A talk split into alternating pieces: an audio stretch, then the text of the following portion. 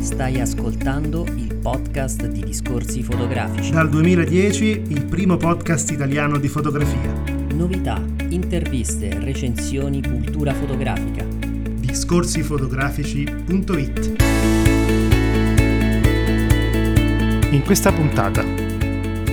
per lo speciale Festival Molicrom 2022, l'intervista a Giuseppe Nucci.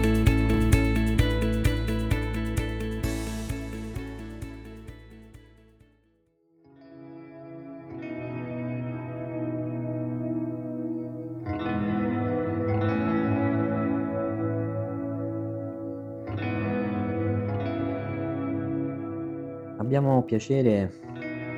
di intervistare Giuseppe Nucci. Ciao Giuseppe. Ciao a voi.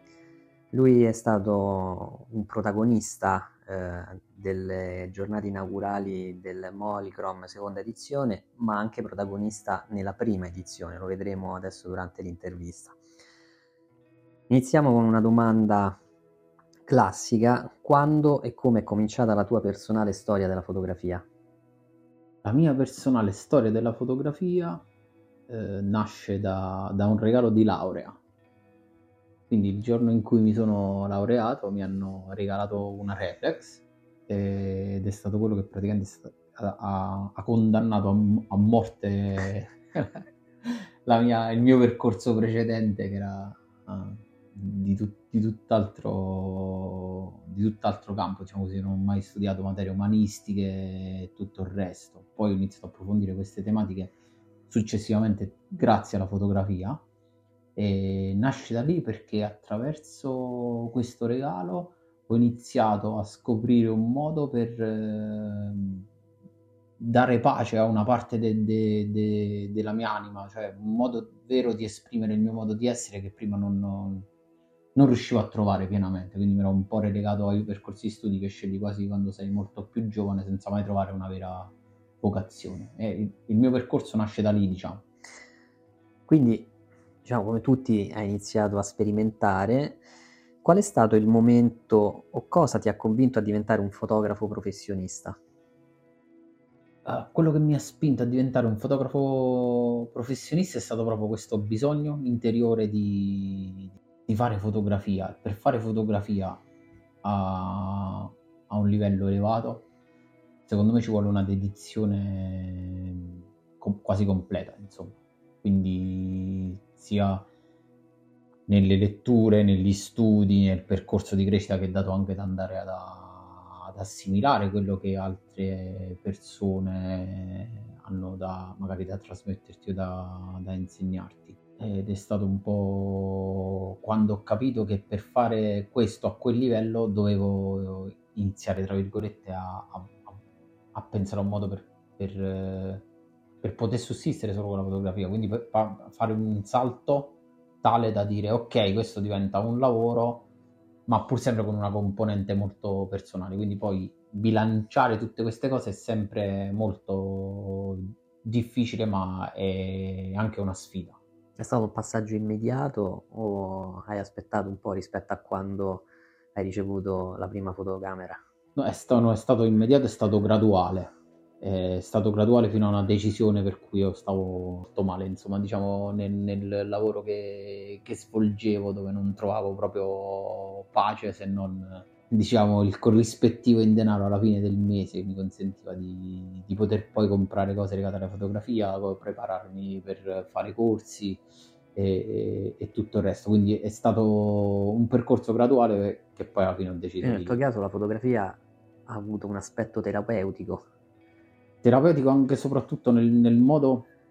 in cui ho capito che, che può arrivarmi a far capire cose di me stesso attraverso veramente uno, uno, specchio, perché la fotografia è uno specchio intesa per, per come la, la, la, intendo io, quindi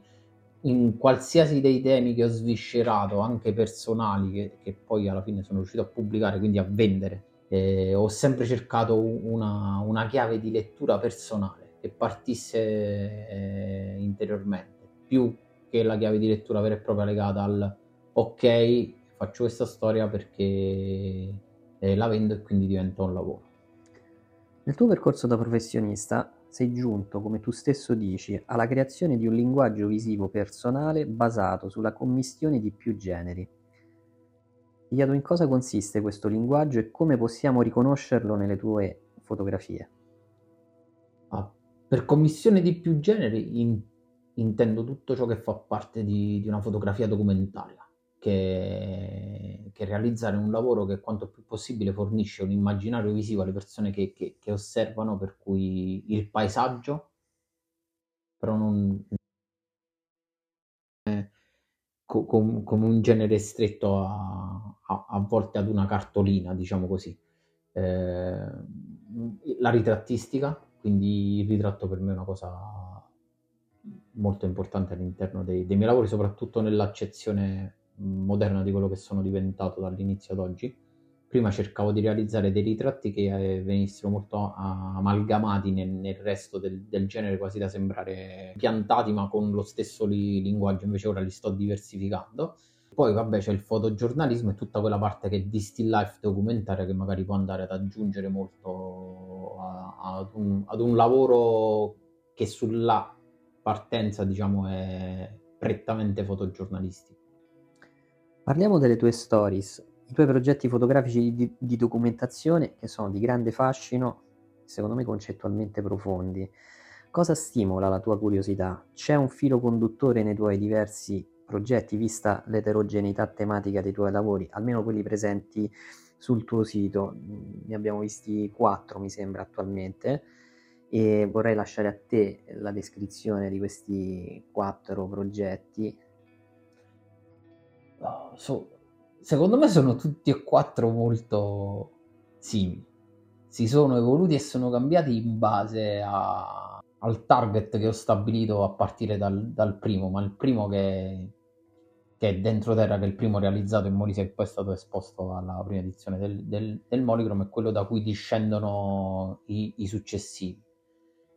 quello da cui discendono i successivi perché sul campo da quel lavoro in poi ho imparato ad usare la fotografia per, per analizzare un tema, per andare a, a, a, scoprire delle cose, a documentarle, a imparare, ma utilizzando la fotografia in questa maniera molto personale, quindi tornando a casa per documentare i luoghi dove sono nato, ho imparato che quello che riportavo in fotografia o le cose che fotografavo discendono da, dalla mia storia personale, me, lo, me l'ha fatto capire il primo lavoro e il secondo non c'entra niente, nulla con il primo, quindi è, molto, è stato fatto in Russia sulle criopreservazioni, eh, che sono le ibernazioni ed una delle tre aziende che, che al mondo attua questa pratica e ha a che fare col transumanesimo e tutto il resto, però il concetto di base è la morte. E la morte è quello che quando sei nato in Molise è qualcosa di nero, di finito, a cui tutti si, si, rivolgono. E l'unica foto che non sono stato in grado di fare nel, nel, mio primo progetto è stato un letto di morte. Lo racconto sempre. Quindi poi con il secondo ho affrontato questo per andare a, a scacciare un po' i demoni legati a questa, a questa visione de, della morte che avevo un po' troppo personale, con cui non avevo mai fatto pace sin da piccolo. Eh, potrei parlare di questo per altri dieci minuti, ma la, la smetto qui. Il terzo è stato tornare in Molise applicando la, la lezione che ho imparato dal, dal, primo e dal secondo, cioè lavorare, fare qualcosa di personale che può essere venduto ai giornali in un determinato modo, ma parti, partendo dalla mia terra ed è stato quello legato ai, ai trattori e alla transumanza che dura da quattro anni. E l'ultimo, tra virgolette, parte sempre dal Molise perché è una storia di una minoranza etnica rom eh, in cui le spose che arrivano al matrimonio molto giovani devono arrivare al matrimonio vergini. È uno dei motivi per cui il prezzo sale o scende quando c'è il, c'è il mercato e c'è anche addirittura un'esibizione dei, dei, delle lenzuola o dei, o dei fazzoletti che raccolgono il sangue della sposa dopo la prima notte di nozze. E questo è un qualcosa che veniva fatto in Molise anticamente, non solo in Molise, ma lungo tutta la, la dorsale appenninica. Quindi lì è rimasta vivo e fermo questo, questo tema e mi, mi, è sembrato molto coerente. Io ho trovato affascinante di questo progetto mh, mm, nella descrizione un, un, un, concetto che devo dire molto affascinante perché tu scrivi che il prezzo nel nostro codice determina la tratta degli esseri umani, mentre lì invece rappresenta una, eh, il valore, cioè quanto tu sei interessato alla persona che vai a sposare, quindi ci tieni parecchio se sei disposto a pagare. A me questa cosa ma veramente è un punto di vista totalmente differente. Eh, eh, significa andare sul campo, significa spogliarsi dei propri pregiudizi. Quindi da occidentale fotografo occidentale all'inizio finché non riesci a, a leggere i codici, soprattutto di, di, qualcosa che è lontano da te. E io cerco di farlo a casa, figuriamoci poi fuori quando, quanto questo può essere eh, difficile. Eh, ed è quello che dice relativo anche al fatto che molte persone mi hanno chiesto: ma perché ti hanno fatto fotografare? Perché sei entrato così dentro le case? Perché loro ti hanno dato il permesso di fotografare? Eh, il fazzoletto macchiato di sangue della Vergine che io non, non do mai ai giornali né, né mostro, però lo conservo per una sorta di documentazione personale per dire vedete che, che, è vera questa cosa, poi si può usare la clava e si può usare il fioretto, io preferisco sempre andare di fioretto se posso, e, e quindi è, è, cercare di capire quello che per loro invece è, è un rituale, è, è un rituale per cui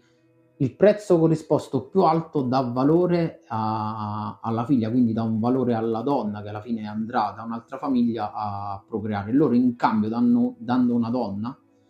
se noi ci pensiamo l'uomo da solo non, è quasi una linea sterile l'uomo a sé stante, invece una donna rappresenta insomma la fertilità, è quella che aiuta a casa nei lavori, è quella che sostiene la famiglia, quella che si occupa di tutto. Loro danno un, un valore a, a, questo, il, corrispe- il, corrispettivo antropologicamente rappresenta quello, però ci tengo a dire anche che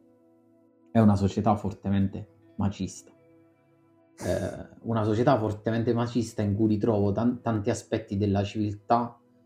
che apparteneva a mio nonno nei paesi dove gli uomini vivevano questa vita qui, quindi spesso magari andavano per le cantine, si ubriacavano, tornavano a casa, urlavano con le mogli, eh, l'uomo era molto più libero di fare quello che voleva, la donna no, la donna doveva stare a casa, stava con le donne a casa, eh, veniva cresciuta in famiglia, non poteva uscire perché altrimenti le avrebbero dato della sgualdrina nei paesi, quindi la verginità era molto importante, si doveva arrivare vergine al matrimonio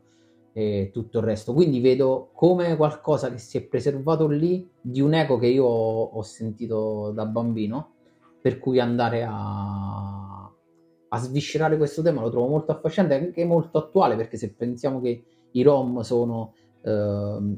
gli ultimi un po' da noi, sono i migranti che sono arrivati non so quanto tempo fa in Europa, non si sono mai integrati. Quindi se noi non integriamo una popolazione che da noi vive eh, da sempre, eh, come facciamo poi a integrare i, i, nuovi? Quindi andare un po' ai, ai confini di quello che è l'Europa, perché la, Bul- la, Bulgaria è Europa e parlare, ok, questi sono gli ultimi in Europa, non possiamo parlare solo de- di quello che è avanzato, di quello che è progresso. Eh, un fotografo mediamente o lavora ai due estremi, cioè lavora o sulla tecnologia avanzata o sul progresso o su quello che è rimasto dietro. Io sono il dinosauro che, che guarda indietro. Tu pubblichi su importanti periodici internazionali e ti direi anche di elencarli perché sono diversi. Inoltre hai vinto il prestigioso Pictures of the Year International nel 2018, anche questo è un grande riconoscimento. Quello che noi possiamo apprezzare è una tua proposta o è frutto di una commissione? Poi in generale, quando lavori su commissione, quanta libertà hai di esprimerti? Allora, queste sono belle domande, nel senso che mm, mi ritengo uno abbastanza fortunato da aver scelto da sé i temi che poi ha pubblicato su testate i, i, internazionali, e, però alcuni sono stati proprio costruiti con determinati dogmi, per cui presentare a un giornale una storia che è personale relativa ai luoghi dove sei nato o, o altrove fornendo un, un, concept. Secondo me questo racchiude un po' il lavoro del fotografo moderno che non è, come direbbe uno dei miei maestri, fare le fotografie. Le fotografie al giorno d'oggi le sanno fare tutte e mostrare un pensiero dietro le, eh, le fotografie, lavorando per i giornali. Eh, che purtroppo sono tutti in crisi al giorno d'oggi, quindi andranno a sparire ed è sempre più difficile vedere i propri lavori pubblicati, tant'è che la fotografia sta traslando su qualcosa di, di più artistico, sui festival, sulle esposizioni, decretando un po' forse la morte del, del fotogiornalismo vero, andando più su un, su un, documentario. Io sono stato fortunato a, a costruire questi lavori e a vederli pubblicati credo perché ho, ho, ho imparato a capire come ragiona, ragionano insomma le, le testate estere. Cioè, la, la, pubblicazione più importante che ho avuto è stata quella sul National Geographic Magazine ed è quella sui trattori e la transumanza forse dove si cristallizza tutto quello che, che sto dicendo, cioè la storia dei trattori legata alla transumanza nel centro Italia con un tema, con fotografie che vanno a a scavare dalla vita dei pastori ai riti di Sant'Antonio, alle processioni dei serpali di Cocullo e tutto quello che ha viaggiato lungo i tratturi, non solo le greggi e gli armenti che hanno contribuito a formare queste lunghe strade erbose cantate da, da D'Annunzio e, e, proporlo a livello internazionale, forse quello che è il, il magazine più conosciuto e, importante, vederlo pubblicato lì vuol dire che forse non, non bisogna solo guardare fuori o troppo lontano, si, si, può scoprire tanto anche sotto casa. Per caso tu hai avuto la possibilità di presentare il lavoro completo o comunque eh, chi ospita, eh, chi pubblica i tuoi lavori ti chiede di fare un editing, comunque di intervenire sulla tua selezione? Io ho l'editing che presenta i giornali sotto forma di, di, di, PDF dove sono riportati i testi e le didascalie dove faccio capire proprio quello che potrebbe essere il potenziale di un articolo con mappe e tutto il resto, quello che si chiama pitch, insomma fa parte del, del, del, del bagaglio che deve conoscere un fotografo, quello per cui a volte ti dicono ma come hai fatto a pubblicare le foto lì? Eh, perché tante singole foto messe insieme anche se sono belle non formano una storia tante foto singole messe insieme dall'inizio alla fine in una determinata sequenza raccontano una storia che è vestita de, di, di, quello che alla fine cerca un magazine come National uh, Geographic mi ha portato a, a, a, far dire a loro ok questa è una storia travel tra virgolette e, e, e non avrei mai pensato di, di, che potesse realizzarsi una cosa del genere anche se l'ho costruito per,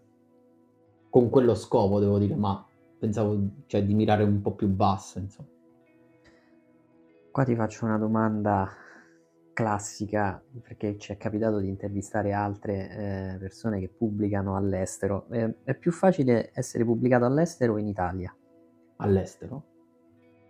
All'estero perché in Italia, soprattutto per i lavori italiani, e questo posso proprio raccontarne de- decine di aneddoti, eh, questo tipo di fotografia è ritenuto arretrato, superato, non lo ritengono importante, quello che vuol dire fotografare antropologicamente la propria terra e i propri riti non è importante, eh, non, non, diamo molto peso a...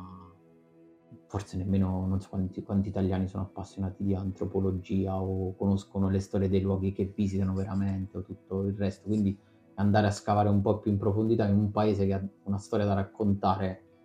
incredibile che mm, non viene, mm, non viene raccontata su, sui, sui magazine italiani, che sono sempre privi di budget, eh, se ti assegnano un, un, giornalista, il giornalista non è mai stato sul campo, non conosce la storia, ti chiama, ti intervista per, per scrivere il pezzo e poi magari determinate cose le prende, le fa sue, concedendosi del, dei ricami personali che, che, che, che, andrebbero evitati, in quanto il fotografo che sta sul campo e scrive eh, la storia, non, le considerazioni personali del giornalista che non è stato sul campo, secondo me appartengono alla prima tipologia delle cose che ti ho detto, cioè andare lì con un pregiudizio. E il pregiudizio, tutti quanti abbiamo dei pregiudizi, ma si dovrebbe guardare un po' alla realtà delle cose che vengono mostrate ma non con un pregiudizio, ma capendo che è, un, che è una cultura, insomma, perché alla fine molte, de, molte, delle cose che ho fotografato mie provengono da una civiltà antica, arcaica, che, che, è piena di pregiudizi. La donna che porta il lutto per tutto il resto della sua vita dopo la morte del marito, è simbolo di una società fortemente chiusa, macista e tutto quello che, in cui noi affondiamo le nostre radici, la mia generazione.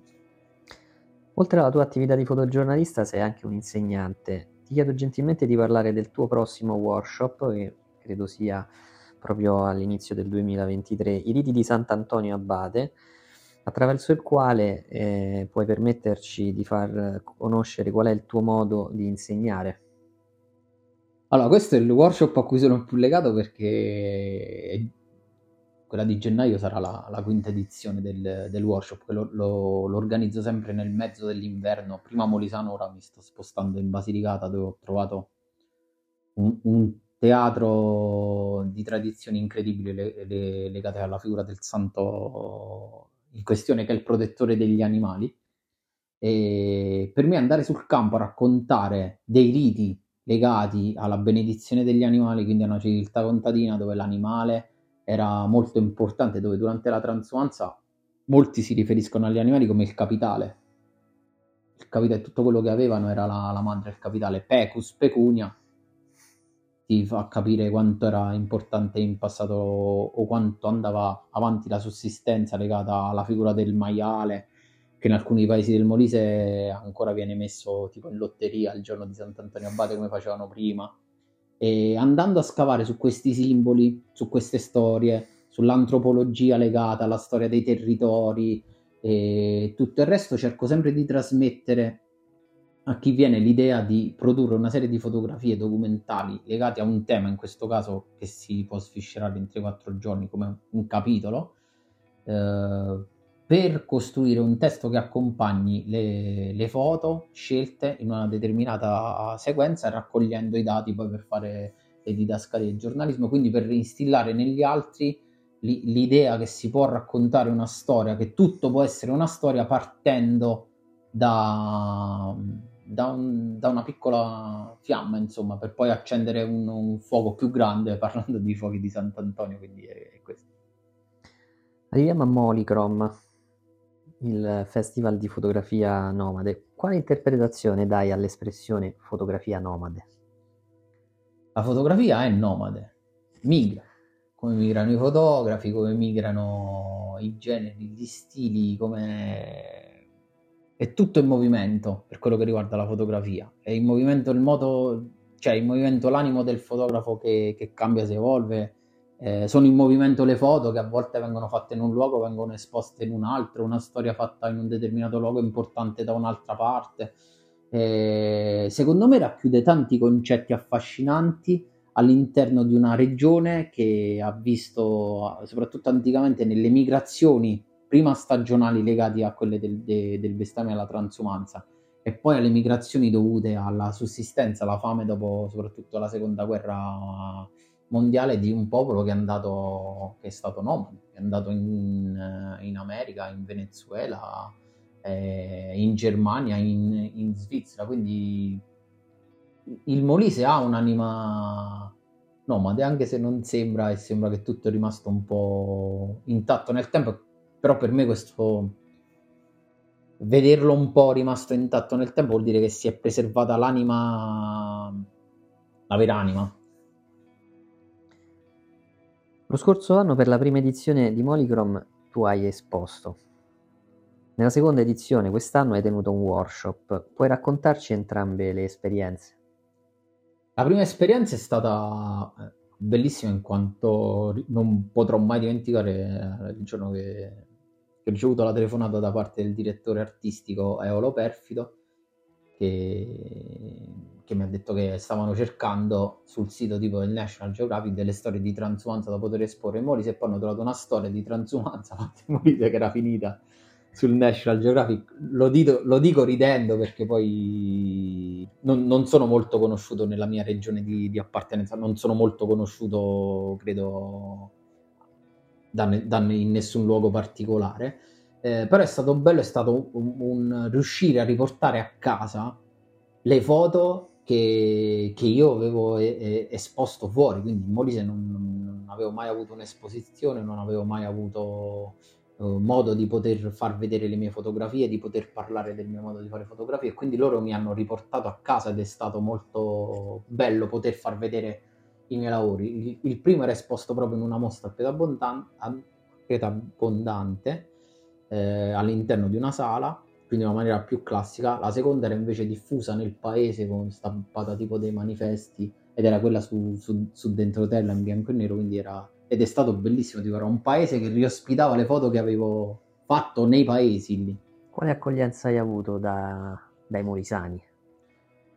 Eh, l'accoglienza dai molisani è, è, è, sempre strana perché quando fotografi la terra di, di qualcuno che ci vive non, non, riesce pienamente a capire il lavoro di, di, un fotografo che va magari a ritagliare del, dei pezzi di realtà legati a delle tematiche che magari mostrano il Molise in un determinato modo, quindi è difficile fa- farsi apprezzare, è molto più eh, bello eh, il fascino dell'esotico, qualcosa che ti porti fuori dalla tua vita di tutti i giorni e ti mostri una realtà che tu non conosci, invece fa- mostrarti qualcosa che conosci ti porta un po' anche a, ad avere un pregiudizio su quello che,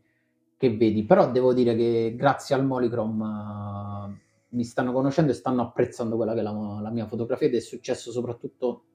penso quest'anno durante il workshop, quando ho portato un po' di persone dentro la, la pancia del, de, del, mostro, quindi dentro la... come ragiono quando sto a casa e devo, devo costruire una storia su, su, su qualcosa che è legata al territorio. Secondo te perché non hai notorietà in Italia? Ma non penso di aver fatto tanto per, per, per avere notorietà. La, la, notor, notor, la, notorietà non significa quasi niente, nel senso può aiutarti molto a, a riempire i workshop, a, ad avere più opportunità lavorative, il che vuol dire che, che è un bene. E a volte ti porta anche a non lavorare a un determinato livello perché ci si siede sugli allori io ho avuto pro- pro- problemi nel, nel, motivarmi a continuare a fare una storia che sta per diventare un libro, quella sulla transumanza, mm, si può dire negli otto mesi successivi alla pubblicazione sul National perché è stata talmente tanta la, la, l'esposizione mediatica delle mie foto le cose che, che, mi avevano un po' tolto il, il mordente, quindi mi sono dovuto ri, rimotivare. E non sono conosciuto, non, non lo so perché io, io l'unica cosa che posso fare più che più che farmi conoscere, secondo me, è continuare a, a, produrre le foto nella maniera in cui so fare e alla lunga, secondo me, produrre qualcosa di, di più potente. Mi, mi, interessa più la consistenza del percorso uh, a questo punto, non uh, le, le, l'esposizione che magari posso avere cercando fa, fama internazionale, perché soprattutto i premi importanti del fotogiornalismo nella foto, fotografia documentaria sono, sono quelli esteri e per giocare quelle partite eh, non bisogna avere di certo tematiche come quelle che, che, affronta il sottoscritto, che sono piuttosto marginali, ma sono arrivato al punto in cui quel che viene viene e sono contento perché eh, a volte, te l'ho detto, hanno superato questa cosa. Io invito tutti a uh, sicuramente a guardare il tuo sito giuseppenucci.org, se non sbaglio. Sì eh, dove hai, eh, ci sono i tuoi progetti fotografici, sono molto belli, quindi dategli assolutamente un'occhiata e ti chiederei per concludere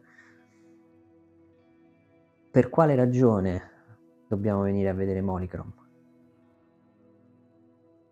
Allora, innanzitutto tu ra- sei molisano. La ragione per andare a vedere Molicrom è che in Molise non ci sono molte opportunità e questo è sicuro, legato alla fotografia, per poter eh, vedere eh, dei fotografi di un certo livello o delle talk di, tenute da persone del settore eh, che comunque hanno fatto un percorso, hanno una visione molto consolidata. Ed è, in, ed è importat- importantissimo andarle a vedere perché eh, guarda soprattutto quest'anno credo che la mostra alla sinistra di Cristo di Dario De Dominicis eh, che è stato esposto, un lavoro che è stato esposto per intero, eh, è una lezione di fotografia incredibile, di un livello fotografico grandissimo di una persona che alla fine magari non è nemmeno troppo conosciuta per il manico che ha. Infatti, nel... questa è una cosa che io ho apprezzato tantissimo. Vedere della bellissima fotografia e sapere allo stesso tempo che non c'è quel clamore mediatico intorno all'autore. E questo forse è legato alla figura di, di, di Dario per quello che è una, pers- una persona molto umile, eh, ma nulla toglie che il livello di Dario è sicuramente di gran lunga superiore anche a persone che vantano in bacheca determinati premi e la fotografia non si dovrebbe legare ai premi e ai riconoscimenti anche se tutti corriamo dietro a questo, tutti vogliamo la, la carezza emotiva. C'è una canzone bellissima di, di, di Bruno Risas che, che ode al cantautore che in un B-side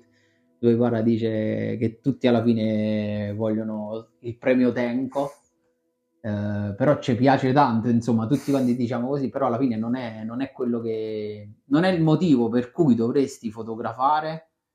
eh, quello di vi- solamente di vincere un premio. Cioè, certo. dovresti pensare a fare un lavoro esulando dalla fama che può arrivare successivamente o no, o un riconoscimento che può arrivare o no al lavoro, ma fare un lavoro fotografico eh, seguendo quello che è il proprio modo di fotografare. Ci salutiamo con l'ultima domanda. Progetti per il futuro? Progetti per il futuro, un, un libro che dovrebbe essere il primo con un crowdfunding eh, che ho da realizzare dato che non sono riuscito a trovare un editore. Eh, nonostante la, la, visibilità ottenuta all'estero al mio lavoro, non, in Italia non sono riuscito a trovare un editore per il libro sulla transumanza che, che devo fare, che racchiuderà spero quattro anni di lavoro e poi terminare il lavoro in, in, in Bulgaria nel giro di un paio d'anni, ma forse quello più ambizioso è trovare una terza storia nei territori da dove vengo e iniziare a sviscerare un'altra tematica. Grazie Giuseppe e noi speriamo di rivederci anche al prossimo anno al Molicrom. Grazie a voi.